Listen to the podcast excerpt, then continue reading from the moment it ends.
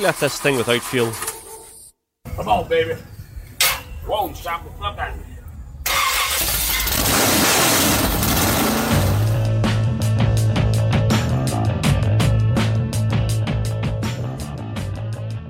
Welcome to Sold as Seen by R M S Motoring, a podcast that sounds like three people have just taken over your Bluetooth and have a vaguely automotive-related conversation. As ever, I'm joined by Gary Riley. Good evening. And Craig Allen. Hello. And you're almost welcome to episode three. If you missed last week's show, we had an absolutely hilarious interview with uh, car bodywork man come Belfast Taylor, among other things, Chris Suter. So uh, check that out. Uh, since then, uh, we we touched on it briefly, uh, maybe on the first show about Mitsubishi pulling out of the U K. Did you see their the Heritage Fleet auction? Uh, their Evo six Tommi Mäkinen with it have six thousand miles, eight thousand miles, very small miles on it. Uh, did you see how much it made? Any any? No. any uh, sixty. I'd say hundreds, hundred k. It made a hundred grand. Really? Absolutely on what the hell on sterling, sterling, yeah, hundred grand, hundred grand sterling. Like, think I thought Paul was being optimistic there. Think what you could buy for hundred grand sterling. Like, if if you wanted to buy something that was all right, ra- no, no, like you need to think rally rally homologation type vehicle. You know, like maybe three three Yaris G Rs. Stop reading my notes. Yes, three G R Yaris. In all the co- here, I meant to ask you about the G R Yaris. What's the crack with the yellow one? The pictures keep getting put up. Oh, have you seen the yellow one? Why is it? Why can you not get the yellow one? It must be a wrap. There's there's a few knocking about with wraps on them because they only do them in, in white, red, and black. Yeah, that's what I thought. But there was no mention of it being a wrap, and it looks absolutely brilliant. Yeah, I I, I don't know. I, I actually thought it might have been American or something. Yeah, they only do they only do well they do pearlescent and white as well, but uh, pass. Pass. But mine's coming white and it's coming soon. Six weeks. Can I wait? Yaris update. Six weeks. Six weeks isn't an awful long time, like. Oh no, first new car. Can't wait. I'm sure the excitement will be kicking in. Uh, and they are also, I see there is talk of a Corolla G R as well. It's going to be a bit heavier, but the same sixteen hundred turbo. Um, my Toyota are starting to flip and pick up the, the pace with the with the motors. They're starting to get cool again. They certainly are. They have the new G R eighty-six coming out as well. Um, pretty much a successor to the G T eighty-six, which came out a few years back. Um, there's a photo of it, which we'll probably stick up on the thread. Very much kind of evolution rather than revolution. It's the, the shape's not that dissimilar to the old one at all. There's been a bit of a, a change to the front end, but it looks much, much, much like a facelift rather than an entirely new model, which is what it is. Uh, they have changed out yeah. to two-liter, up, gone up to a two point four boxer engine, uh, but still only two hundred thirty-five horsepower. I think the old one was just a shade under two hundred, something like that. So there's a bit more power, but still feels a bit like, you know, the old car was always a car that I thought, great chassis, but it's kind of operating at seven temps. It just needs a supercharger, that extra bit harder. Yeah, and people people did supercharge exactly them, and yeah, the super, you know people did it showed that it was very capable of taking extra power. So it'll be interesting to see. But um, I thought it was curious that they've gone from a two liter up to two point four, when most other manufacturers like gone almost unilaterally, they're all downsizing. That's so does that affect your um, does that affect your tax? It probably will. Up to two point four, it'll probably yeah. kill the guys down south in V R T. Yeah. An extra zero point four of a litre.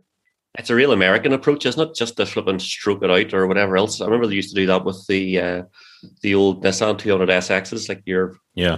U K. What is the um, two-litre turbo? What's the, what's the two point four from? Is it or is it new? Uh, I'm not sure. It's a boxer engine, so it's shared with Subaru. It's you know, it's probably a, actually a Subaru engine. They used to do the was it B R Z? The yeah, they're they're using the same their version of the G T eighty-six. Aye, so it'll be a it'll be a Subaru engine, and they they're doing that with this as well. But the B R Z won't be coming out in the U K, just the G R eighty-six. I, I think the whole platform share thing is what maybe was stacking the deck against Toyota because they did it with that the G Rs, the B R Z, and the G T eighty-six, and then they did it big time with the uh, the Supra and the Z four. Mm. which which makes the Yaris the real uh, outlier, I have to say. Which makes kind of answers another question of mine, because I kind of wondered why are they putting the two point four to this car when they could have actually shoved in the Yaris lump, which would have been lighter and more tunable and everything else. But it's probably because this car has been designed with the B R Z in mind as well, that they both have to accommodate that engine, and Subaru can't make the use of the, the Yaris lump. Have you seen the interior of the new one? I think, sorry, Andy, it absolutely tramps all over the Yaris. Interior of what, the G R eighty-six? Yeah, I think that it's it's got that kind of Toyota aesthetic. It's it's functional, you know. It's not it's not mad looking inside, but it does have a digital dash and you know the, the modern bits and pieces that you would want. I haven't seen it. I'm just going to have a wee look now. They've put the screen in a proper place. Uh, it is a bit stick on the old uh, Yaris screen. It's it's it's quite similar to the old car. Uh, the the old car has a fabulous driving position. Really, yeah. Low, slung. And guess uh, what? What? Never been in one. Never sat in one. No. Yeah. Well, do you know what? Absolutely fantastic driving car. Um, just and you, they're pretty bare bones, aren't they? Those. Yeah. No A B S. No anti-lock. Oh no, no. It would have it would have uh, A B S and basic traction. Yeah, no, they're they're not that hardcore. You, you know, limited slip diff and stuff like that there, so you can you can move it around. I think they co- do they still come in the shitty Michelin pr- primacy uh, tires, because they sold them on really shit uh, the wee super skinny ones. Nice, you could just flip and s- just have it mm-hmm. off as a block as you pulled out of uh, the dealership. I always thought the old car, what it really needed was just like a like a Type R version, like what you get with a Honda. Like when Honda made the Integra, that you know, the, the bog standard Japanese version of the Integra, the one point six that they sold to the masses, wasn't a very memorable car, but they totally transformed it when they made it the Type R. They uh, saved so much weight and cut so much weight out, even like the, the front windscreen was half the thickness of the normal car.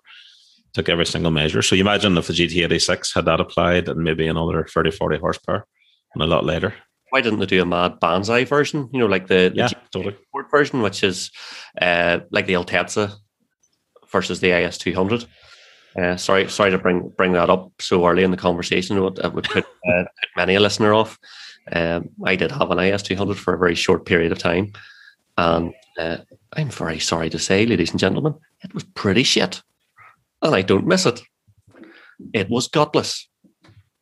So uh, thanks, but no thanks. I would I would have a G T eighty-six or G R eighty-six every day of the week over a.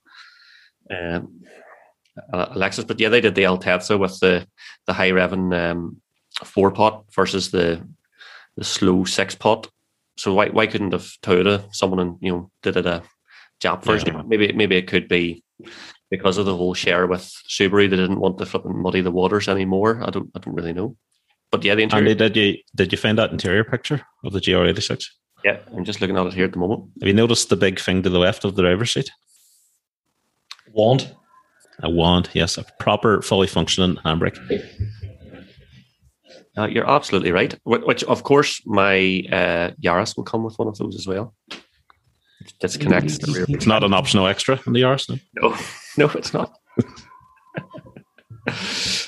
No, and it disconnects the rear drive, so you can uh, do all sorts of uh, fancy uh, handbrake shit to get your uh, inner Colin McRae on. I think the Yaris might just hit the spot a little bit more than the G R eighty-six unless Toyota ups the power a bit more than this. Um, as I say, if the Yaris makes you feel like Tommi Mäkinen, then the G R eighty-six might just make you feel like James May. Missus Mäkinen. Missus Mäkinen. They're probably going to charge a decent whack for it as well, aren't they? Probably mid-thirties, high-thirties.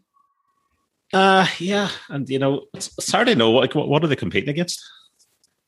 Like what else is there not kind of range? You've got the Cayman and the uh, the Alpine, I suppose, but you know they they're, not, they're priced very differently. Well, Cayman Alpine's not fifty grand old. I think the Alpine, as some might call it, is fifty grand. The A ten, uh, A one ten, A one ten, uh, Alpine, fifty-two k, fifty-two uh, grand. Funny you mentioned that. I was listening to an interview with Dan Prosser from Pistonheads, their uh, podcast, and he has an Alpine. He was giving off about the suspension. He says it's an absolutely fantastic car, and he's had press cars and loaners from uh, from Alpine and stuff like that. So he ordered one because he loved it that much for his personal car, and he rarely has new cars because he's a, he's a journo, and uh, got his Alpine. It's like, this does not drive the same as the other one, and it seems you can get a real variation in the vehicles. You can get some real Friday afternooners, you know. So uh, he was actually trying to get them to take, I think, the suspension out of the press car and put it into his. But are they built by farmers? Nah. Alpine? French farmers? French, French farmers. It's good old French build. Yeah. I think they're brilliant, uh, but I'm sort of, I don't know about the, the looks, the wee googly eyes, just... just don't There's do one it. Floats around Bangor, and when you see it the first time, you think, wow, that's class. And then as it goes on, you think, it's a bit kit car-y. Looks like someone's made something out of something. Um, for fifty-two grand, you'd be... I think you'd be reasonably upset the day after you spent fifty-two G's on one. I was the opposite, if I'm honest. I saw one at a show uh, back when it was a concept. Uh, or, you know, it was pretty close to production, so it, it was quite close to what's on the roads nowadays, and I hated the look of it. And I thought the same thing. It's kit car-ish. But now I've seen a few on the roads, and they're starting to grow on me. But they are, they're good, you know, the spec's good. They're eleven hundred kilos, mostly on aluminium, um, and what, two fifty brake starting at for the maybe three, two fifty, three hundred horse, something like that. Yeah. So they're, and apparently a fantastic driving thing. But uh, but just didn't light my fire. Like, uh, well, it's twenty, the, the Yaris is twenty grand cheaper nearly. That's a lot of cash. Yeah, that's it's nearly another Yaris. Or if you happen to have a very uh, another very top-end sports car sometime in the future, it could get you a very good warranty for it. Yeah. What are you implying? Nothing. I am implying, well, no, I'm not implying, I'm accusing that in post-interview last week, you mentioned and then quickly skipped on by the fact that you were going up to Macmillan Porsche. Now, as far as I'm aware, Macmillan Porsche doesn't service Yarises, and I'm sure he couldn't give two shits about Yarises. So, what were you doing at Macmillan Porsche? Well, Craig, Craig, it's a little known fact, let's just interject, that Macmillan Porsche is also a Yugo specialist. Right, well, I, I'm just going to correct this here, that uh, George Macmillan is a big fan of the G R Yaris. Oh, and he's, actually, uh, he's actually done technical evenings for Toyota on the G T eighty-six. That doesn't answer the question because you haven't got the Yaris yet either. I might have bought something else to keep me tied over in the meantime. So I had a T T, I had a six series. They're all sold. I, I sold the uh, Exige last year, so I just had to get something else just to tide myself over, you know. Yeah, just something oh. small, nothing nothing too special. What did you get? What do you mean? What did you get? I just had to say hello to George. It wasn't in any particular reason. Aye, were you? Uh, that all. All right. So I may possibly have, uh, I actually I actually feel embarrassed saying this almost because the Yaris is still coming. Um, but the plan was never to buy a Yaris. The plan was to replace the Exige with something in that sort of vein. And the, the obvious choice or next step was a Cayman G T four, which may now be in my driveway. Are you fucking kidding me? And the, and the G R? Well, the G R's not here yet. The G R was supposed to be friggin' here next year, and now it's coming this year and just absolutely empty in the piggy bank. What is happening here? Bitcoin Cooper? I think I got fed up with waiting on the Yaris, so I went and bought a G T four. That is, uh, that, that's literally it. Oh my God, my Yaris is taking too long. Get me a G T four. Get me a G T four now. I want a G T four. And take it to Macmillan. Have him fix it. I... You're taking the piss. Uh, much of those ads, much many ads are you running on R M S? Fuck me. There's nine hundred forty traders now. I I, uh, I wish that was the case, but yes, I have bought myself a twenty sixteen Guards Red G T four Club Sport, and I will uh, stick a thread up because uh, you have been giving me a hard time over this. I was I was waiting until the V five arrived and got my plate on it, and it needed a shock fitted because uh, even though it has five K on it, the shock was a wee bit uh, wee bit wheezy, so we got that um, sorted out. But oh my God, it is pretty uh, epic three eighty-five brake, flat six that you would get in like a Power Kit nine ninety-one. Does it have those wee mad uh, interior door handle pull things? It's, it has. It has the flipping little uh, straps, bungee cord style straps, um, in guard red, of course. Um, it also has the absolutely epic carbon nine eighteen seats, which are fantastic. I've seen the photos of it. So it's an incredible looking car. It really is. Um, I just the G T four, something about it, the, the wheels, the stance, the kit, everything. It's it's quite removed from a, a normal Cayman. You know, they really really stand out. I, I'm really impressed how it drives. Like after being after having the the supercharged Exige, the Toyota engine, I uh, I thought, you know, this is a lot to live up to. Like the Exige with no power steering and uh, being a pretty raw animal, being sort of based on the Elise and all the rest of it, it was a fantastic driving car. But the, and you go into Porsche, which is a much based on a volume item, which has been sort of skunkworked into a G T car with G T three front end, nine eleven engine, and all that sort of stuff. And electric power steering. I didn't, I didn't know what way this thing was gonna uh, gonna be like, but it, it is absolutely fantastic driving car. That uh, the the steering feel, the uh, it's so planted on the road, the stability at speed. Uh, the turn in, um, the sheer grunt, the normally aspirated three point eight is sounds uh, so well. In fact, I'll, I'll uh, play it for you here. And it, it's stunning to look at. It looks uh, it looks like it's doing one hundred miles an hour sitting still. That's kind of what the Porsche excel at, isn't it? That, you know, their their cars are just amazingly engineered from the ground up. So when the time comes, they release a hardcore version. They're always amazing. But at, at, what I was surprised, it has so much, like the Lotus had so much personality. I thought that the uh, the Porsche would have been totally sterile in comparison. Um, maybe if I had got a lesser model or something like that, like a, just a, an ordinary S or something like that, it would have maybe felt a bit uh, less potent. But oh, not at all. Like it just, it's just epic, and it's just got loads of get up and go. So you've got a you've got a Cayman G T four as your fucking daily driver, is what you're telling me? Uh, temporarily. Well, what what happens when the Yaris arrives? Surely you don't want to put the miles in the Yaris. Clearly, the Yaris is the daily driver. Yaris, Yaris, not a rarer car, maybe. Do you know what? Uh, I don't know.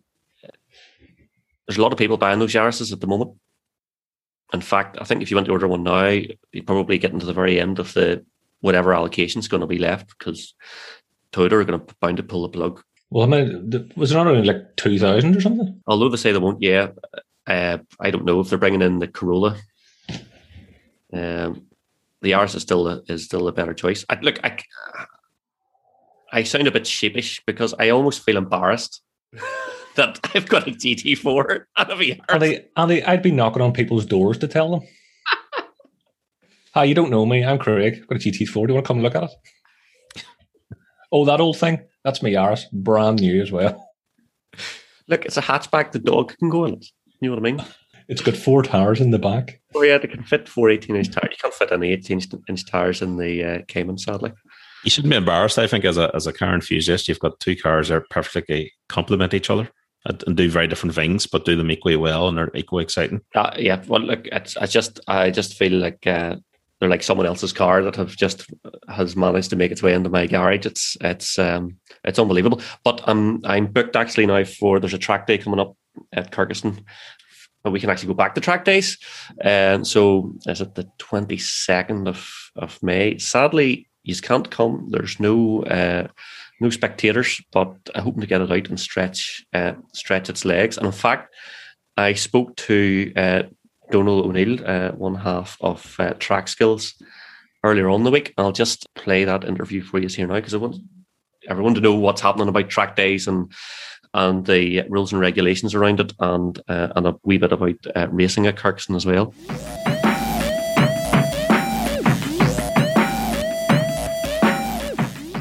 Hey, Donald. Hey, Andy. How's it going? Good, Donald. Yourself? Good. Good, good, good. Just maybe what's been happening over the last sort of uh, month or two with track days? Is it sort of went zero to one hundred miles an hour, or on what stage are, are things at? That, that, that's exactly the way it is. Um, we were doing absolutely nothing. And uh, there was no sign of anything happening that we could do anything. And then we got the, the word from the powers that be that we could have outside organized sporting events with up to one hundred people. But the problem with that is it's not one hundred competitors or one hundred uh, crew or anything else. It's literally one hundred bodies inside the gates of Kirkuson. That includes the caterers. That includes the people it takes to organize the event. It includes, obviously, the drivers. And if they, you got to allow really for two people to a car, driver, mechanic, or whatever. Sometimes, as you know yourself at our track days, there might be two or three guys own a car between them. Sure. So there could be three guys coming with a car, you know. And it includes the medicine, you know, and all the marshals and so on. So it really does cut our, it doesn't cut our numbers down, but it means we have to be terribly, terribly careful as to uh, our limit. Because if, uh, say, one of the guys who actually works at Kirkuson happened to, like Richard Young or Robert Barr, happened to turn up during the day, that's one of the hundred. Yeah, yeah. So you have to allow for that. So it has meant that we have to, we've had a cut off uh, and where we say we're not taking any more cars, you know, and that this event sold out. And indeed, that is what happened. Uh, the first event sold out, which was the twenty-sixth of April, twenty-fifth of April, uh, Sunday. The second event, which was the sixteenth of May, has been sold out now for quite a while. And because it sold out so quickly, and a number of people were, um, a number of our regulars were disappointed they missed it. You know, uh, we went. I went down to Kirkuson and looked for another date, and the only one they had available was the twenty-second of May, which we have taken.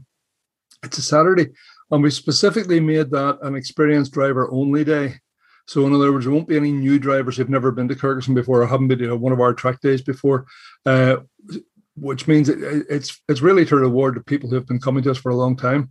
So it'll be just straightforward, no uh, no groups, just session after session after session all day. You know, fantastic. So, look, it's great. It's great to see track days back. Like, how mm-hmm. much of a hiatus are we talking about that you guys were off the air for want of a, for want of a better um, term? Well, normally we would have started running uh, in February, so we missed February, February and March, and I think from memory we missed last November as well. So we lost three dates. Mm-hmm. Yeah, it's a which, quarter which, of the year.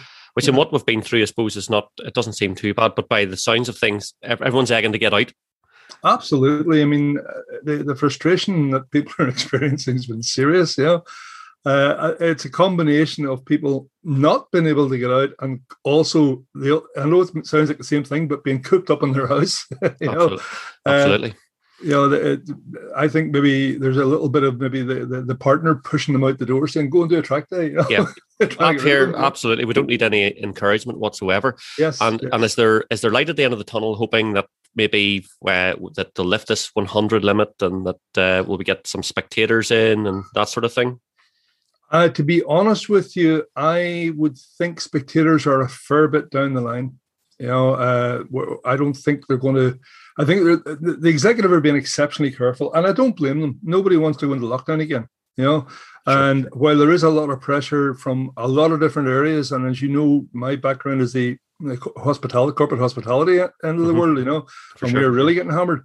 But um, I think there, there's a, there is a reluctance to open things up too fast. What we're hoping is that they will reduce or lift the one hundred limit to the. They may not lift it completely. But if they would lift it to one hundred fifty or two hundred, it means we could start racing again at Kirkuson. Yeah. Because we can't run a race day with one hundred people. Just impossible. You know? That, that was my next question. So that, so at, at the moment, until that number lifts, the, the racing is is in a state of, of pause, really? It's really in a state of limbo um, because we have a date scheduled for the twenty-ninth of May, right? And we, we our our our racing uh, season was meant to start on the twenty-sixth, twenty, twenty-fifth it was of April. I'm looking up at the the wall planner here. Uh, it was meant to start on the twenty-fifth of April. That just was a non-starter. Then we decided, well, we'll try and squeeze a race in on the fifteenth of May, uh, hoping that the, the the restrictions would be lifted. They were they were lifted, but only to the one hundred maximum. So that meant it was a non-starter. We did our homework and just wasn't possible because I think when we worked it out, to the absolute minimum number it takes to run a meeting at Kirkuson, a race meeting is forty-four people. You know, oh. uh, that's all the marshals, all the timekeepers, the scrutineers, the, the all the people that are required to run it during the day. And when you take forty-four from one hundred, that leaves you with fifty-six, which is yeah. effectively twenty-eight cars. You can't run a race meeting with twenty-eight cars. Sure. You know? Sure. So that's sure. a no-no. Now, there are supposed to be a number of announcements by the executive over the next probably three weeks. And we're sort of hoping that one of those announcements will say, well, we're going to allow more free and freedom to outdoor sport, because we are an outdoor sport. There's no question about it. You know? For sure. Uh, but it really is. It's not, it's not brinkmanship, but we really are sailing so close to the wind, because it takes a bit of time to get a race organized. You know, yep. uh, you can't just say we're racing tomorrow. You know, so you've uh, you know, entry forms have to go out. People have to fill them in, get them back. COVID declarations, all this stuff here. That's not the that's not the stuff of a of a day or two. You know, well, even adapting to all the new rules, because the rules are obviously just coming out at very short notice. Look at hospitality and what they had to deal with last week. You know, it's oh, puts under pressure. Crazy. That's a, that's another subject altogether. Yeah, totally crazy. We're not so bad in in so much as Kirkuson is just a big, big, wide expanse, as you know, you know, sure. And it's not that hard. There's not that many rules that can be brought in other than, you know, the two meter wear mask, two meter stay apart. They might turn around and say, you know, uh, garages have to be both doors open, both ends. That's fair enough. Mm-hmm. But we only have twelve garages, so it's not a big issue, you know. Um, so I think there wouldn't be any great problem adapting to rules. It's just Uh, we have rules in place regarding COVID declarations, all that sort of stuff. All of that has to be done, and therefore there's a time factor involved in that. You know, drivers have to get their entry in, sign that, get it sent in. It has to be checked and all the rest of it. You need at least a week, at least a week. You know? Yeah. Well, look, fingers crossed for uh, everyone down at Kirkuson and, and the club and all yes. the rest. And we hope to see racing back soon, and hope to be see you down at some some track days as well. And look, thanks for taking the time on the show today. You're very welcome, Andy. No problem, mate. So thanks to Donald for that. Um, it's great to hear that uh, things are slowly returning to normal. There's nothing like a bit of motorsport to uh, uh, make you feel like uh, the return to normality. In fact, I went to, there was an auto test up near me a couple of weeks ago. Um, I think it was one of the very first motorsport events of this year. And I uh, put some of the stuff on Instagram. It was just great. And like, auto testing's not... Uh, really my thing, but it's hard to beat the, the smell of fuel and a bit of burnt rubber. You what sort of things were there? Did I saw a wee video of an M X five and a Kitterme type thing? Yeah, loads of stuff like that. So that was the there's like a rear wheel drive class, and then there's front wheel drive class, which is normally like uh, stripped out Novas and courses and stuff like that there for the um, for the front drivers. But it looks like great crack actually, um, and I would say it's probably quite a cheap motorsport. As cheap as motorsport can be, because I'm sure it's still dear enough, but um, a great crack, great something very easy to get into. It's something I've never really, I've never really had an interest in it. I'm not not particularly interested in motorsport. Full stop. Don't like F one. Don't like rallying. It's probably because I'm a terrible driver. And the one rear wheel drive car I did have, I put across four lanes of traffic backwards on a, on a rainy Monday morning, and then promptly had to sell it because. Shit myself. I was going to die. It wasn't one of those uh, M threes that you were getting in? No, it was a it was an S fourteen A, a black one. Oh yes, the T one hundred S X. Mm-hmm. I came off a slip road in Bangor and gave it Dixie, thinking I was in fifth, and I wasn't. I was in third. Because it was back in the days when you could use your phone. So I was having a cigarette and I was on the phone, and it was raining. So uh, I hung up the phone. Go, I'll ring you back. I'm crashing the car here. As I went backwards across the Bangor carriageway. Where, where did you source that car? I sold a black one to a guy in Bangor. Now, I know it wasn't you, but I'm just Bristol. Wondering, did you? But uh, so it wasn't my one. No, I went to Bristol with Jeffo, and on the way back up the road, I don't actually know how it happened. He caught pneumonia and passed out about thirty-five seconds outside Bristol. So he fell asleep, or he was probably unconscious, the entire trip home. And then I dropped him off at his car at the, the car park um, the, in the airport. And he, he limped away, and I'll, I'll, I'll speak to you later. And I didn't hear from him for about six weeks. He got proper pneumonia and ended up in hospital. He was absolutely buggered. It was terrible. But he missed me driving at home like a fucking hero as well. It was in snow and everything. I remember I bought a two hundred S X from um, oh, south of England somewhere. And coming up the motorway, it sheared three wheel studs on one of the wheels. Because I was like, why is this driving me all over the lanes? And pulled in, and there was the back wheel sitting at forty-five degrees to the hub. And I was like, oh, holy good shit. That'll do it. Yep. So at three, so thankfully, I, but like just literally nipped, nipped the two studs up and uh, nursed at home. Crawled at home. Crawled at home. I, I also had another one, um, again, S fourteen A, that uh, burst a water pipe.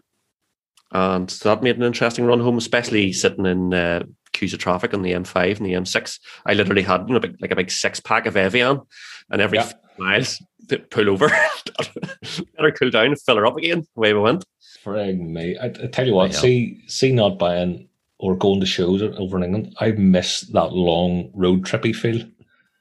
Because we used to go to Edition thirty-eight, and then we'd, we'd drive over at, we'd leave like late Thursday night, get on the late boat, and then drive all night to get down to Northampton, where the show was. Then you'd have the show Friday, Saturday, Sunday, the show would finish up, and then we'd drive back to yeah. Stranraer. And I, I, I miss that. I miss not buying cars from England and having that long... I'm the same. I must have been over there forty, fifty times buying cars, and always loved just that kind of run up the M six and yeah, up in the, the car and rain and up at the driving. And yeah. you talk to anybody about it, they sort of go, oh, it's, it's a real chore, isn't it, the drive? And I go, no, I love it. Yeah, it's, it's, a bit like of a it's, a, it's a bit. Yeah, it's a bit of an adventure. I, yeah. I do miss. I, I miss not having to do that anymore. I, I love. I love doing it for the. Um, it was great crack for the drifting. So we'd be over six, seven times a year with the, the car and the trailer and all the rest. And normally it was a group of us as well. I went with Paul Conlon or Mark Looney and guys like that. We would convoy down and go into a circuit, and you're all staying in the same hotel and all the rest. And all that is great. Uh, Absolutely great crack. Uh, flip, I, I miss those days, but I don't know if I... Every time I see a bit of drifting, even on YouTube or something like that, it's like, gives me the, the fizz, like, but the time and the money and the level... I can imagine. Level that the sport's got to now as well is just... The commitment level is... I'm, I'm not prepared to, to make that commitment, clearly, uh, anymore. I remember... Too busy swanning around your G T four. Well... Going to Lisburn Road, yeah? Yes, down to uh, Arizona for a coffee. uh, yeah, so uh, Andy, a big balls Cooper. yeah, drives down in the G T four, gets the bus back, picks the Yaris up, down in the Yaris. We sound like right jealous bastards now. That's lovely, prick. Yeah. The bitterness is spreading. That's class. Well done. It's okay. He's, he's going to bring the G T four down. Give me a spin next week. So. I will. I absolutely will. Um, if you can leave it for a day or two, it'd be even better. Uh, I'll just I'll just park it up and throw the keys to the letterbox. Will that do? Perfect. Yep. Social distance. Social distance. Absolutely. I'll, I'll sanitize the keys before I give them to you. I got my um, I got my second vaccine today. I am invincible. I'm ready to go on holiday anywhere. Fully Pfizered up. Fully Pfizered. Do you know if you were going on a road trip and you were fully Pfizered up and you wanted to travel in style, what about one hundred eighty grand's worth of Bentley Mulsanne? Yes, let's do that. It is a very famous ex-owner. Yes. Madonna. Who? who uh, Elton John. Uh, Ar- arguably more famous than Madonna. Not Elton, no. Not Elton. No. Could be a buyer. Who else would like a Bentley? Yeah, so this was the Queen's old Bentley, which went up for sale uh, for one hundred eighty grand. And it was quite interesting because she always has two identical cars commissioned, one in Windsor and one in London. Keep one of these. Two cars? Yep. You should think so she is. A, Cooper? There's one of these for sale, but she did have two at one point. And they would have been identical. Phil was a big fan of the Defenders, though, wasn't he? Um, yeah, he got the, uh, the custom-made one for his last ride. So if you were a... A J L R mechanic, you must have been looking going, don't break down. Please don't break down. Please don't break down. I've always had, uh, and this is this gets this gets more annoying as cars that I would like get older. I have the one hundred thousand mile fear and always have. No matter what car or what big folder of service history you're peeling out to show me, there's something in my head that goes one hundred thousand miles, done. done. Superstition. Superstition. Yeah. So if, for example, I wanted an E forty-six M three, I would have to pay an extraordinary amount of money to get one well enough under one hundred thousand miles now, which is, it's a pain in the ass, it really is. Not that I'd, I'd buy an E forty-six M three because they've all got under, over one hundred thousand miles and I'd be terrified, broken. But it, it is totally like it's it's it'll play on your mind. Like a hundred thousand motorway miles are totally different to a hundred thousand mid Ulster miles. Yeah, she's straight out of England, sir. I think if a, if an engine's a decently reliable engine and it's been well maintained, then there's no reason it can't go well past one hundred K. You know, you see some of these cars in America and they're doing astronomical miles over there across the big highways and across states, and they're two hundred, three hundred K. You see them advertised very often. So I sometimes think, you know, we look at Auto Trader and we look at used cars and I, and we see cars of one thirty, one forty K and we think that's high mileage. But that's yeah. really a, a very localized thing here compared to some other countries. One of my bosses had uh, an A eight, the old style one, the, the old, old style one. And it had two hundred eighty thousand miles on it. And the, the reason that he decided that it was time for it to go, the, the airbag suspension gave up. So the engine was fine. He lives in Brashein. So he was doing Brashein to Belfast every day. And a whole load of other miles up and down the south and stuff. I mean, so it got that far before the suspension let up, to be honest, because that was always known to be problematic. Yeah. So that was, that was the only time where the mechanic went, you know what? It's not worth fixing at this time. Yeah. Okay, no problem. And then he bought, he bought an A five, but he's currently driving around in his son's A eight because I think secretly he really wants an A eight again. He wants a bit another big uh, Luxo barge. Although I do think maybe something like that, you drive that differently. Yeah. Like, I would say uh, uh, early two thousands uh, Citroen Saxo V T S with one hundred thousand miles on it, you wouldn't want it. No, it's been doing traffic light Grand Prix for its entire life. Yeah, yeah, it's had fourteen gearboxes. You know what's really interesting though about mileage? If a car gets to say one hundred fifty thousand miles, even two hundred thousand miles, you kind of go, well, it's starting to get on a bit, and it gets to two hundred fifty, and it's probably getting into the realm now and becoming a banger, especially if it's an older car and it's not worth very much money. But if it keeps going and becomes five hundred thousand or six hundred thousand, suddenly it becomes really peculiar and people are fascinated by it. It's probably about like an old person getting to one hundred fifty years of age or something out there. And suddenly you're you're just fascinated by it. There's a, a very famous internet story, which I'll try and find a link for it, but it's, it's an Inna Waven, I think, that cracked seven hundred fifty thousand miles. And the guy's been driving it all around America, and then he started going farther abroad and taking it into other countries. He owned that, yeah. He owned that from new, didn't he? From like the, yeah, yeah. Like the seventies or something. And he would just drive around, and if something broke, he would just head to the nearest Porsche dealer and get it sorted and then move on. From high miles, this is a quality segue, by the way. Mm. The high, the R M S high miler thread. Did anyone see that? There is some absolutely phenomenal numbers in there. two hundred thirty-five on Nick R eighty-five's Passat. two hundred seventy-six thousand miles on Anton's five thirty-five D. three hundred ten thousand miles on Jed's Passat. And Trevor's B six A four. I had one of them, by the way. Great going car. Mine got to one hundred thousand miles and I sold it because I was terrified. His had three hundred eighty-four thousand on it when he sold it. So there's a good chance it's still out there going. Unreal. If that doesn't allay your fears. I know, but here, it gets better. Pete Moore, late contender, four hundred fifty thousand miles on his van. And I thought, that's the winner. No one's going to touch that. And Stevie Turbo drops in. Combo van. Combo van, seven hundred thirty thousand miles. That's mental. I've just Googled here. How many miles to the moon? It's two hundred thirty-eight thousand eight hundred miles. That's insane. Yeah. He'd done, done seven hundred thirty thousand. And it, it stopped and he decided it's had its day. Fuck, has it? seven hundred thirty thousand miles. Unbelievable. How, what I want to know the numbers of consumables that car has had.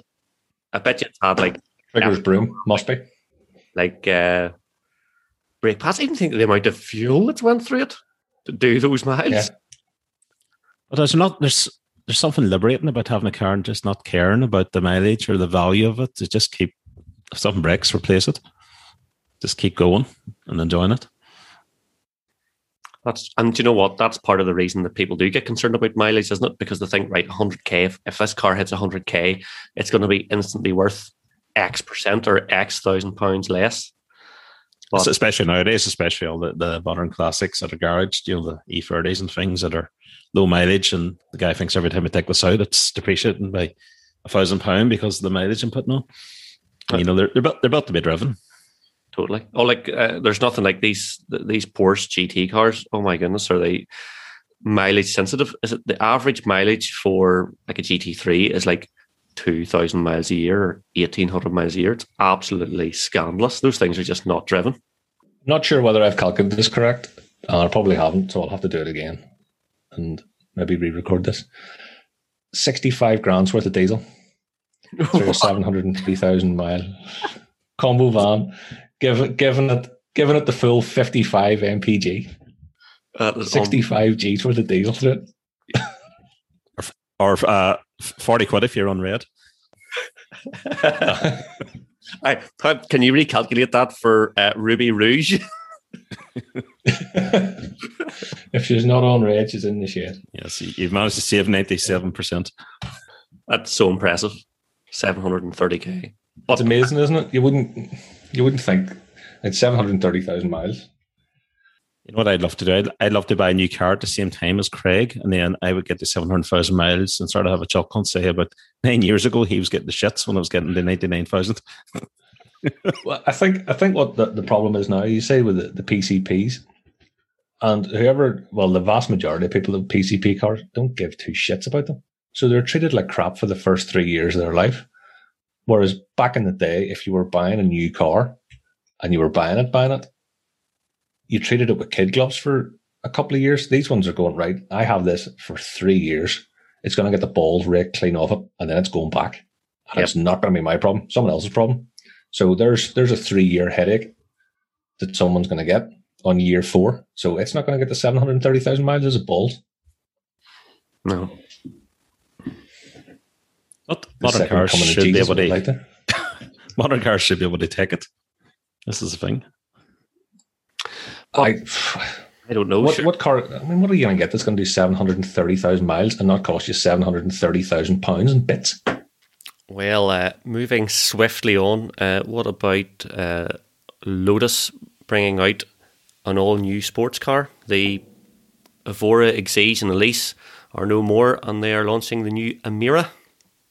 And they're hoping to launch this in uh, July, and hopefully it'll look sort of like the two thousand horse uh, hypercar. And it's probably three hundred grand. Where's this going to be positioned, this new one? Is this going to be a, a small Lotus or a uh, nine eleven competitor? Probably a nine eleven-ish or a Cayman competitor, or something like two point oh four million, uh, Craig. So you could be... Holy fuck! Mm-hmm. I was a bit off with my three hundred grand. I don't see one of them showing up on our Kings anytime soon. How, how much would they have to charge? You know, a ticket. The tickets are normally twenty quid, like forty grand for a ticket. Ooh, yeah. So what? A, two, say two million quid, twenty pound a ticket. They need half the population to buy one. Andy, did you see R. Murph won the R. Kings twin cam? That is absolutely unreal. I cannot believe that. I am so jealous. I Well, you know my feelings towards them, but he put on the forum, which I thought was absolutely brilliant. This is his Ferrari F forty, which ah, is just fantastic. Here, I'll tell you what, we'll, we'll ring him. Murph, Drogo. What about you, sir? How's things, mate? You keeping good? Not too bad. I hear you, uh, you won a little something something. There is a rumour running about Northern Ireland that, yes, I may have won a little something-something that goes round and round. A brap-brap? yes, a, yes, a brap-brap, as it's been called. Uh, yes, I uh, and I got the phone call and I won the R Kings Twin Cam. That is unbelievable. So, so, That's so what, cool. What, tell us tell us the spec of it. So I, I looked at it. It's a, it's a Southern Reg. What year is it? So it's a nineteen eighty-six, um, March eighty-six Southern Reg. Um, okay, so fairly late car. Uh, yeah, it seems to be. Um, and within the last few years, it's had like a ground-up rebuild. The thing we didn't know at the time, that our Kings only put maybe a few photos up underneath, but since then, I've been given a load of photos. This thing's just... Mint it's box. Had a full treatment. It's it's ridiculous underneath. It's, it really is ridiculous underneath, you know. Um, it's it's had the money spent on it at some point, and um, I've been lucky enough to, to win it. This is unbelievable. So te- So how did this... Was this just a random punt, or did you always fancy one, or you seen it, or what what, what happened? So the story is that I've only ever done, I think, one raffle before, maybe. Maybe one of the early Skylines, Skylines last year, and um, the whole twin cam thing started with me whenever I was two years old. So my dad had one. So I was born in nineteen eighty-four and he picked up one in nineteen eighty-four. Unbelievable. Um, his only ever new car, I think he's purchased, bought a, an eighty-four twin cam in Burgundy. And one of wow. my early memories was um, sitting in the back of this as he did donuts. And I was That's class. So as he did, his and Donald before all the new houses were built. And he still denies this to the day, but my mum's confirmed it. One of my early memories, pinned to the back seat, no seatbelt on as a toddler, as he was literally circling a junction. Um, so it was still going on even back then in a nearly new car. And then there's a photo of me sitting on the bonnet of it, you know, as a young tot. So I always just had this kind of irrational, if you look through the forums, I always mention this irrational love of twin cams, because compared to other stuff I've owned and other stuff that you can afford for the money, it's always been, you know, I could never justify the cost of one for what you would use it for. And then two, three nights ago, our Kings was advertising a lovely black one. And my wife and I were sitting and we looked at the photo and thought, flip, that's a nice one. And we thought, oh, sure, we'll take a punt on it. And then I forgot. And then literally as I went to bed, I remembered I'll, I'll get a ticket for it. And then the next day in work, I completely forgot about the raffle altogether, forgot about the draw. And um, I've been chasing an electrician all day in work, ringing and ringing and ringing. And then I got this random phone call about half twelve. And uh, it was, uh, this is our King's on the phone, lad. You know who this is? You know what it might be about, sir? And uh, at that point, someone else won. And then the penny dropped. I'd entered the twin cam competition oh last night. Oh my God. And, like, li- literally, mate, it was one of those moments because, like, I always joke I couldn't win a coin toss. You know, I'm just not a lucky person by nature. So um, it was one of those ones, like, Frank, I've just won a twin cam, you know. But it didn't feel real. Even driving up the road, it didn't feel real. That, that's bonkers. So at the start of this week, you had no notion that come the middle of the week, you would own and be driving home your own twin cam Corolla. Honestly, mate, at the start of this week, I was just hoping Dell or slash Car Tunes would give me my Z back. Um, he's putting speakers in now for about six months, so I was hoping to get my own car back. let, let alone hurry up, Dale. For that Dale, um, I was just hoping to get my own car back. Um, let alone, you know, suddenly driving, um, driving this thing home. And, and the F forty comment was just one of the other members had mentioned, you know, about, you know, would I buy it or sell it? And I was just trying to paint a picture for people that some people have dream cars that are supercars or hypercars, but for me, it was physically what this thing is and what it represented to me. It was always kind of the, you know, the the unicorn that you would chase, but you really in the back of your head knew you'd never have. And that's fantastic. It. That's amazing. I, I can't believe the whole family connection thing as well. That's yeah. just unreal. And that's the thing. Whenever um whenever I won it, um they offered me a couple of different cars. I decided there was someone very quickly early on wanted to keep the car or buy the car back, and they offered me all different kinds of very appealing turbo Japanese stuff that I've always thought, that'd be lovely to have. But um, any other car would have done it, one hundred percent. But that's you know. that's, un- that's unbelievable. So not only did you win the Corolla, mm. but they said, well, do you know what? If you don't want the Corolla, we have, and just opened up the toy box. Yeah, literally, yeah, yeah. And I'm not sure. I think it was it was because the, the person very specifically wanted the car. yeah. Um, and as I said, if I had been anything else, if I had been a Golf G T R, if I had been or G T I, it would have been, yep, we'll swap it, but not this. So if, you, if he wanted the car back or someone wanted the car back, how busy has your phone been since? When did you pick it up yesterday? Yesterday, I picked it up yesterday morning um, from the other side of Toonbridge. Um, and that was a loud motorway trip home. Um, it's loud. Um, and the phone stayed pretty quiet. There was a few text messages coming in um from a couple of the R M S guys. The first person to actually text me was um, Chris or Christy, one off the site, with just the message, dude, was that dude? Was that dude? Because he was in for it. And whenever he seen David M, he was like, I wonder is that off the forum? Um, and he was texting me and so on. But then today, the, the photo went up online and uh, some kind friend of mine decided to tag me in the photo. And that meant all the bays could link into my Facebook. And at that point, Facebook Messenger's lit up probably for the last three or four hours, boys wanting to buy it. You're joking. Half the country say half the country says they've owned it, which might be true. It's a twin cam. Um, and uh, yeah, so literally, if I had a shed of them, you could have sold them all by now. I've never, I've never experienced that amount of contact over a car before. It's, but then I'd heard that was going to happen, you know. So unbelievable. I, I assume it's hidden away somewhere, is it? Oh, she's well tucked away. She's well tucked away. So good to hear. Good to hear. Unreal here, right? Okay, so tell me spec. So we've, we've it's it's a Southern car, but I presume it was a U K. It looks like a U K spec car. Well, um, that's the thing. We thought it was a U K car, um, but again, from speaking to A eighty-six Yoda, as in Christie One, he has literally within the last kind of hour discovered it was originally a Jap car. Um, okay. A G T Apex, which would have been kind of like their Lux line kind of model. With it was one of those moments whenever I got into the car initially, I looked around and um, all the kind of decals and stickers were in Japanese. So, you know, I was thinking, I'm no Sherlock here, but it might be an import. Um, yep. And I had the telltale flare holder underneath the passenger footwell. Oh, yeah, yeah, yeah. The, the big thing was it had working aircon on electric windows. What? And from memory, I was thinking U K models didn't tend to come with that. Yeah. I know my, uh, my import M X five had electrics and aircon, and my wife's U K M X five didn't, and it was much uh, younger. So I was thinking, is this a Jap import? But all the paperwork kind of showed that it was a U K car until we looked properly at the VIN and kind of the origin. So it's Jap import. Um, it was originally red over black. And mm-hmm. um, so unfortunately it's seen paint. So it's only worth a few pound now.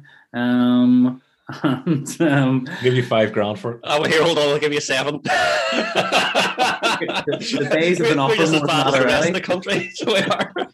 I've been offered everything. There was a deal for a, um, uh, a chaser earlier on from County Tyrone. Um, so what else? Uh, the car had a full rebuild, like ground up rebuild. Um, and I got sent through about thirty-five photos of the build, which will eventually kind of release into R M S once I kind of get the build thread going. But it literally had a bare shell rebuild. And um, the initial person who did the rebuild bought all new parts from Toyota and what they couldn't get the source from Japan. So, you know, all the all the bumpers were new, new fuel tank, all the lines underneath are new. It, it's it really is. It's it's crazy. It's one of those ones you kind of see on T V, you know, the restoration stuff underneath anyway. And so, um, yeah, so it wasn't. It was really almost under advertised within our Kings and just how good it was. That's unbelievable, because if you were get if you thought if you were entering a competition, if you say like a Golf R, a Golf G T I, something new that's four or five years old, you th- you have an expectation of what the car is going to be like. If you're buying yeah. something that's thirty plus years old, yeah, you know, is it is it pot luck? But looks like you've really like you've lucked out as it is. But yeah. it looks it sounds like you've got an amazing car. That yeah, literally, it, it sounds like that. Um, and that's as. As we own it longer, we'll kind of explore more what's done with it and stuff. But um, from the early onset, yeah, it looks like it, it's a, a really good one um, in terms of the spec and in terms of what's been done to it. It's sitting right. Um, it's just had recently been painted. Um, and under, as I said, underneath, underneath thing to go by an engine-wise and engine bay and all these other spots in the ring, it hasn't seen welding that we can see.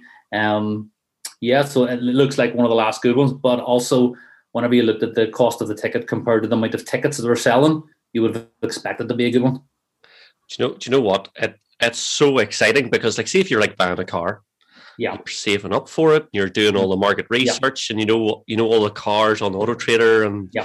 used cars on eBay and all the rest. And you're, whereas you, you're like just like, and you've got a twin cam, just out of the blue. You're like, what nice. It was the weirdest thing. The only thing, as I said, I was determined to do on the the collection day was smile for the photo. um, because it, it just boggles my brakes. Like wherever you see a boy collecting, you know, six hundred brake horsepower Supra, and he looks like he's been kicked in the balls in the photo. You know, it's like it really is. It's, I just never got that. I was like, mate, crack a smile. Um, the only thing you were so, missing was a big bunch of flowers. Yeah, if I'd been selling the cars at the time, they would have got flowers and full tank of fuel. You know, flowers and fuel. Um, But it was even it was a weird because it's just kind of like, there's your car, mate. On you go. See you later. Um, unreal. That's and unreal. And you're kind of sitting in the car going, right, Craig, okay, right, sweet, cool. And even down the road, you're you're going, what am I doing driving this? You, it was almost that surreal moment of going, you know, has someone just let me have a drive in this rather than this is your own car? It feels like someone else's car. That was just yeah. Unreal. It's, it's, it, does, say, think, Andy, um, it goes from there is no new car, there's no buying. It's just no. Here, go. Literally, yeah, literally. Um, and especially the car of that age, there's just a lack of familiarity with it altogether. Mm-hmm. You know, so because it's not it's not like you're getting into a Golf where you kind of, okay, no modern tech and stuff. It's just something completely different. So on the drive home, it was trying to get used to everything. And does it go well? Have you thrown any hoops in her, sir? Every junction. No, um, No, because because it needs it needs imported on the Northern Irish plate. I need to get the full insurance and everything sorted out, um, and get everything kind of checked off that way, and then get a mechanic to run over to make sure everything's sweet. She will get. She isn't going to be um, tucked away into a bubble and never used. I don't think it was built for that anyway. It's it's too well set up. So we'll see roads. It'll see shows. It'll see you know cars and coffee and road trips if we ever get to do them again. Um, but. I'll have some fun on it, definitely, definitely. That, that's that's absolutely amazing. You're going to become good friends with the Hollanders anyway. That's it. And and Chris and all the rest. So Chris is on the show, uh, on the next show, so that'll be something to talk about. Uh, un- unbelievable. Uh, that, unbelievable. What that guy doesn't know isn't worth knowing, to be honest. Yeah. Unbelievable. Great, great. Well, here, uh, thanks for taking the call. Good, good to talk to you. And um, we're just absolutely, we, we're just absolutely blown away. Like uh, we were talking about this whole competitions thing, and it's just because there's the likes of Ross has won the M three, and there's a yep. few other guys. There's Trevor's run a couple of cars in the forum and stuff as well. So it's just, it's just mad. Yeah, well, seemed... good, good man. Well done. No, thanks so, very much. Yeah. Absolutely, cl- absolutely class. Yeah, absolutely so, class. As I said, I'm very fortunate. Second one I've ever entered. So. Oh, fuck oh, off, jammy bastard! Hundred percent, hundred percent. There's no, there's no denying that. There's no sense of just, you know, I need to, I need to learn how to do the sham hand. I'm familiar with that, the backwards high five. You have to, like, I've never, I've never received so many sham hands, but I'm familiar with what they are now. I need to return them. I, I can see you in the brown boots, check shirt, gold chain. I don't know if you've seen the photo, but the check shirt was literally just for Craig. It was just for Rocco, a hundred percent. It was just for you, man. I, I didn't, uh, I didn't have the, the brown boots, but um, yeah, it was a, a, a really unusual, special day. And then to top it off, to get phoned by Craig, my goodness. I know, phoned by an actual celebrity. I've been on T V and everything. Grief, good yeah. grief. For a minute, for a minute, I thought it won a R S G R, but you know, apparently, apparently, you know, paint shop elitists. Um, and influencers have won all them, so you can't get them. So here, you won't believe what else he's got, but you'll have to listen to the podcast to hear it. Really? You will not, you'll not believe it. He's just a dick. He really is. You that already? You realise I'm actually here, yeah, just, yeah. and I'm watching it's this. Just, you know, it's it's just the most. Are you fucking kidding me? Moment. Listen, good to see you guys. Take care. Hope to see you soon. All right.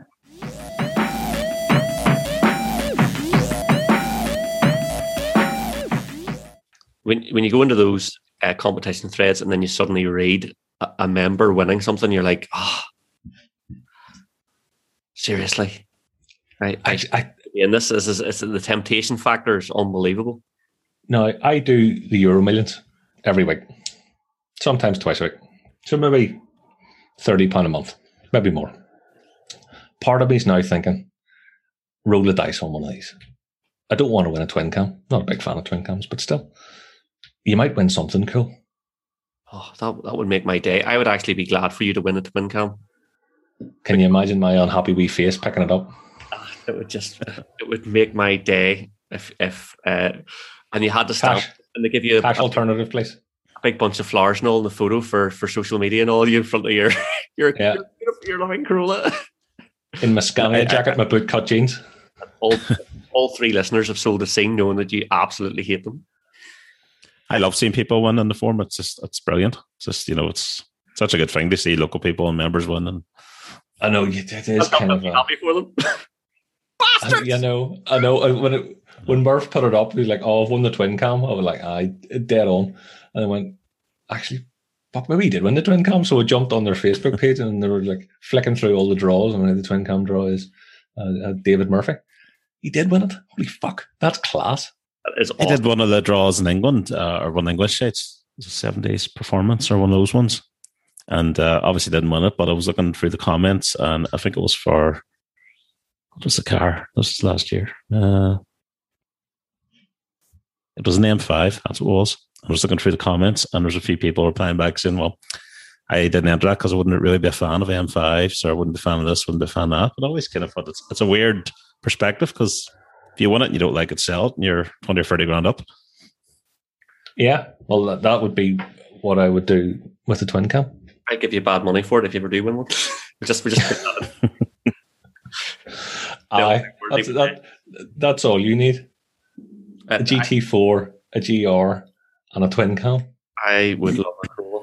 I think they're flipping, they're they're great.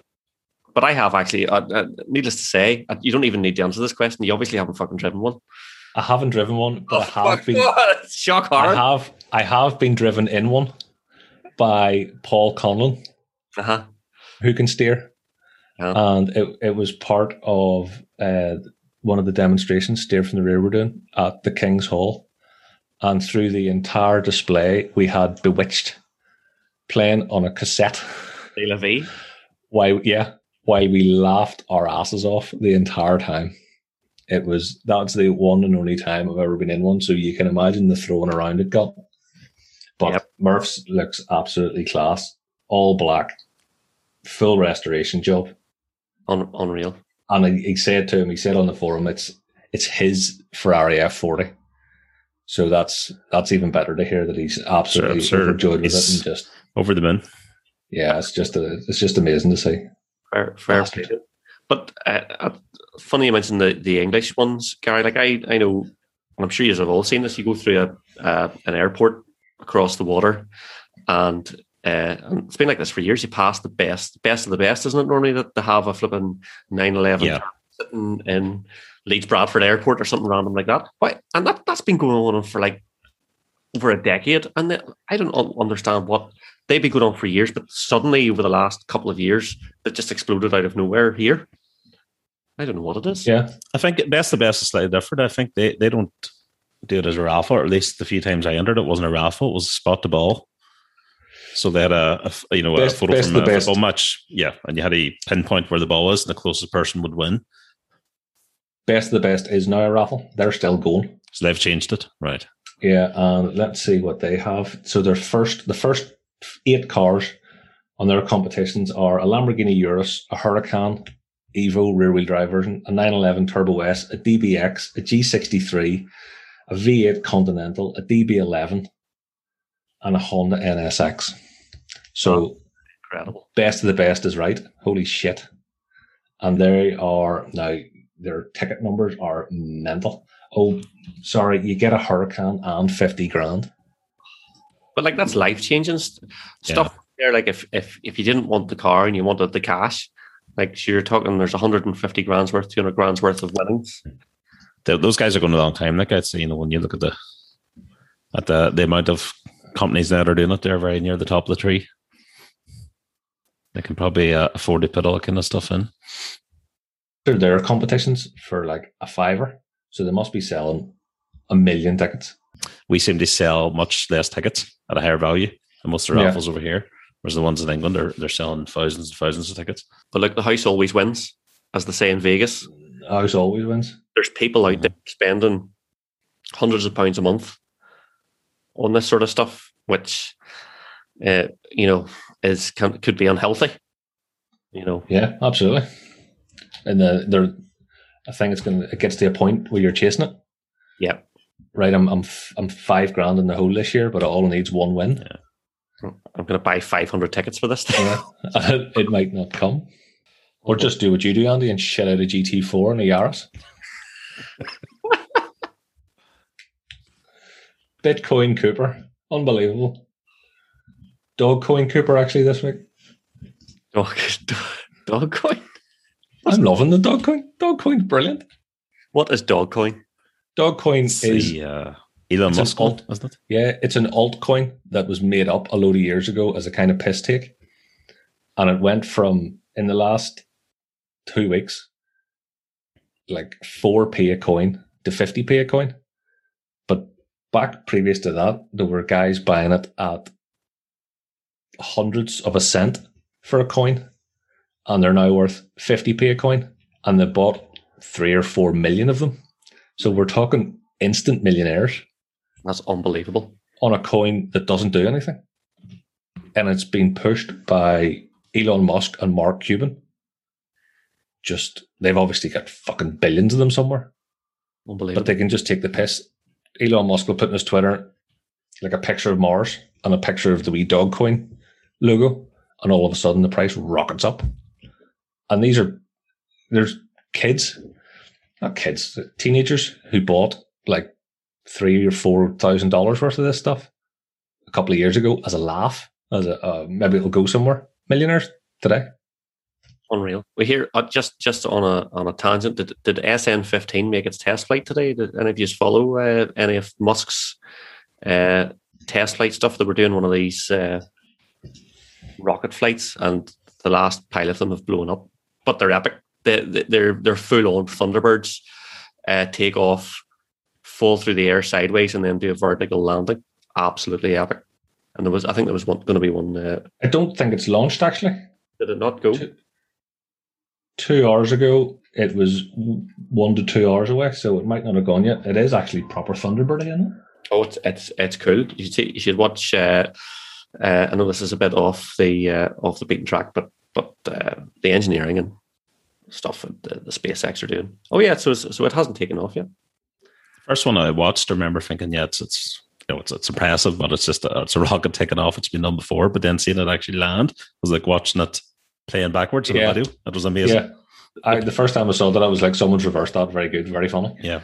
Uh, no, fuck that happened. On, the, uh, on the drone ship, absolutely unreal. I don't like the man. I think he's a cretin, but as far as Dogecoin goes, keep pushing it, Elon. Oh, I don't know. He's, he, have, you bought, have you bought any, Craig? I have a few. I don't have enough. So no G T four for me. Maybe a Yaris. No, not even a Yaris. Look, the man has turned the automotive automotive industry on its head. I am sure pretty much every firm making cars at the moment absolutely hates him because of Tesla, who, you know, you look at how even you buy a Tesla. How do you buy a Tesla? You just buy one online. I think that's how most people... It? It's not, not the general standard sales process. It's all done directly through Tesla. There's no franchise dealerships. He owns the whole lot, top to bottom, and and uh, oh, it's just... Is there a Tesla over here? Yes, Island Tesla. Of Ireland? Tesla in Belfast now. There's one in Belfast. Is there? Yeah. Is there? No way, really? Yeah, it's down the, the bottom end, you know where Honda is, not, not far from it. I did not know that. It's a fairly nondescript building. You would blink and you miss it. It's just like a grey building with Tesla on the side of it, but you wouldn't you wouldn't know. And his name is so synonymous with Tesla now, people forget he was behind PayPal too. Like he, he's just full of good ideas. I think he bought PayPal.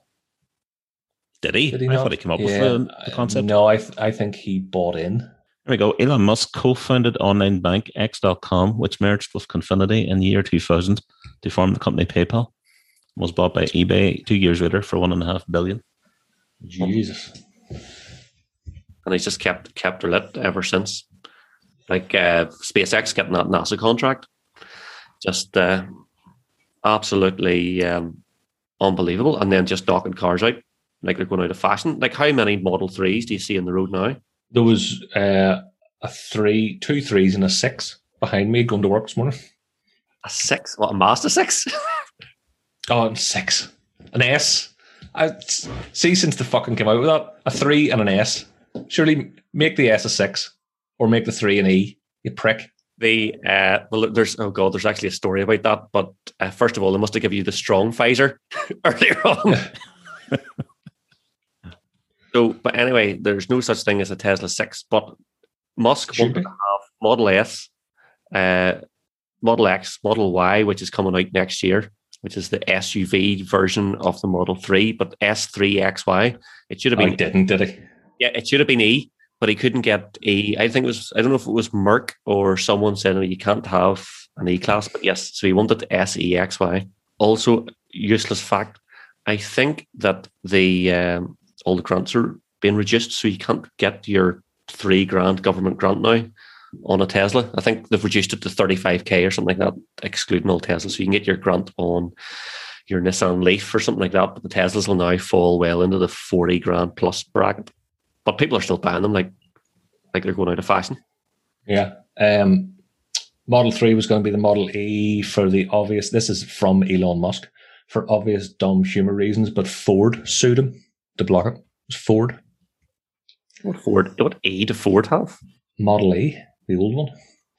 Didn't want that sullying their good name of a car that hasn't been built in... It's a Mach E.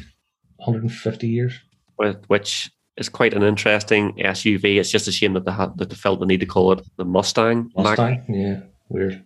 And Ford are bringing back the Model E. They are. The, the new uh, electric stuff car. That's coming. Yeah. Craig, you were telling me about, uh, we were talking before we were recording there, did you say that there is a fifty-five thousand pound Peugeot five oh eight? Yes. The P S E. Oh, absolutely ridiculous. Yeah, it's it's fifty-five grand. Is that at the P S E in the P S A? Because they love it's in the, yeah, P S E stands for Jesus Christ, that's expensive. For for one of them there French things. I quite yeah, it's it's a great looking motor. It is a fantastic looking motor. But it's, it's a fifty. So yeah. Isn't it good? It's nice. There's one of these, it wasn't the P S E obviously, but there was a fastback version, drove past me last week in that kind of grey colour that you see in the photos. And that really good looking car. Modern Peugeots are very funky inside. My my sister-in-law bought a two thousand eight there a couple of years ago, and um, I was really impressed. Like, I'd never been in one, and it wasn't what I expected inside. I just kind of thought it would be, you know, utilitarian and bland and so on. It was actually a bit space age almost. Are they not still hideous plastics though inside? Like scratchy. I didn't think it was too bad, no. Not scratchy really. Un, scratchy unpleasantness. Then it's a hybrid, and it's a it's a, it's a reasonably quick hybrid. Of course, I can't. Anyway, there's no point because it's fifty-five grand. Don't buy one. You've been mental. I suspect now, Craig. Actually, it's got a one point six turbocharged four-cylinder engine, which has one hundred ninety-seven horsepower, and then you've got a pair of electric motors with an additional additional one hundred eleven brake horsepower. five oh eight is a hybrid. Yeah, a P S E. Mm-hmm. Oh, really? Peak peak power figures: three hundred fifty-five horsepower with an accompanying three hundred eighty-six pounds per foot of torque. That does sound quite impressive. It does, but then, you know, when you're going to buy one, it's fifty-five grand, and you sort of go, it's, it's one point six. Yeah. It, it well, that, that's probably gets you free tax. You need to get you something to fifty-five grand Peugeot. It's a hybrid, so that's why it's making so much power, but I, I still have this mental block in my head that uh, a car is so expensive for such a small engine. Yeah, you, you'll end up getting sectioned if you spend fifty-five G's on a Peugeot. Yeah. If it's not a rally car. Or something considerably cooler than a five oh eight. I, I do, however, want to talk about possibly one of my most favourite cars. It's coming out, actually the second most favourite. Well, no, it might have taken over of one of my most favourite cars at the minute. Have you all heard of the Trackhawk? Trackhawk. That's difficult to say. Without say it slowly, saucy. yeah. yeah. I have not. Tell me about your Trackhawk. I've, I've tracked my hawk. So the Trackhawk is the Jeep Grand Cherokee performance version. You know, you have the S R T. Well, the Trackhawk is the S R T on steroids. S R T was the big, oh, I've got an S R T. M E V thing. Yep. Yeah. Trackhawk makes it look ridiculous because it has the supercharged six point two litre V eight. So not the sixty in three and a half seconds, that thing. And it sounds mental. Absolutely mental. So anyway, apparently they're they're meant to be insanely fast. Well, they are insanely fast, but a wee bit iffy to drive, not particularly comfortable. So the good people at Dodge have brought out, and this is probably my favorite car at the minute because it is utterly stupid. They've put the Hellcat engine, which is the same six point two liter V eight, in a Dodge Durango, which is kind of like an M P V type of thing. That sounds ridiculous.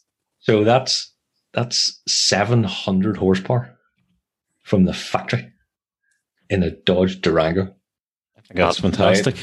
Right. It's definitely going in the show notes because it is cool as shit. And I, for once, they're not putting in a four-cylinder or going to hybrid. They're just going, let's keep a fucking big engine in there. What the hell? Yeah, let's... Let's put a Hellcat engine on it. It's it's something that is probably too. I'm just looking at the pictures of it here. It looks like too. It would be too fast for a drive-by shooting, would it be? Yeah. Well, it's it's apparently meant to be. The video I watched said it handled better than the Trackhawk. It was nicer to drive than the Trackhawk. There's something there's something hilarious about trying to do a drive-by shooting and your car's too fast. See, he must the guys. Go back. Not, not that, not we're we're not laughing at drive-by shootings. They're obviously a very serious subject matter, but you know, if they're going to miss you, at least it's because the car's too fast. So let's let's see. We've got um, the highs. Oozes Machismo. Unbeatable towing capacity. Did you just say that? It, it does. Oozes Machismo. It does. Un, unbeatable towing capacity. Quick acceleration with the V eight. The lows, not particularly fuel efficient. No shit. With a supercharged six point two litre V eight. Oh, and it, it seats seven as well. So you can get you, your wife, and your five kids to probably about one hundred eighty miles an hour. That's that's unreal. There will be one person who buys this and then complains. I was expecting forty-five miles to go, and I'm only getting four. Well, at least it's in America, so they're paying about yeah. eight cents a gallon anyway. Needless to say, it's not coming here, I presume. No, it's not coming here. We we don't have nice things. Can I talk about V eights as well? The Mercedes have announced the next C sixty-three, and it's not going to have a V eight. It's going to have a four-cylinder, five hundred three brake horsepower. That's sacrilege.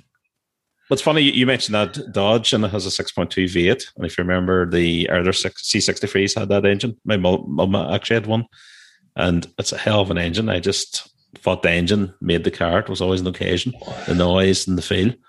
And uh, something just disappointing about them going to a four-cylinder. And I know it's going to have five hundred horsepower, and it'll be insanely fast and modern, and they'll probably pump in some amazing noise in it. But I've always thought Mercedes, big, big, fast Mercedes were synonymous with V eight.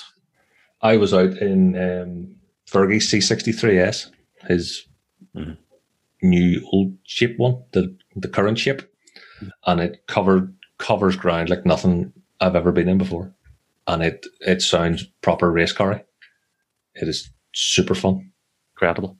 They're, they're, I've been in really fast. These E sixty-threes, they're all just, oh, that that guttural, vicious noise. It's just unbelievable. They've got a way of piling on. They've got a way of piling on speed. It's a bit different to fast B M Ws. I've always felt, you know, it's more of a, a thundering train sensation in the Mercs. We went up to we went up to the speed limit, and not not any further. But we got we got there very, very, very quickly, and very loudly and shouty. It was lovely. Big fan of those. So it'll be it'll yeah. be interesting to see what it sounds like with a four cylinder hybrid. We're back to the raffles again, really, aren't we? Got to enter more raffles. Win a bloody twin cam. See if you can win any uh, Corollas. Well, look.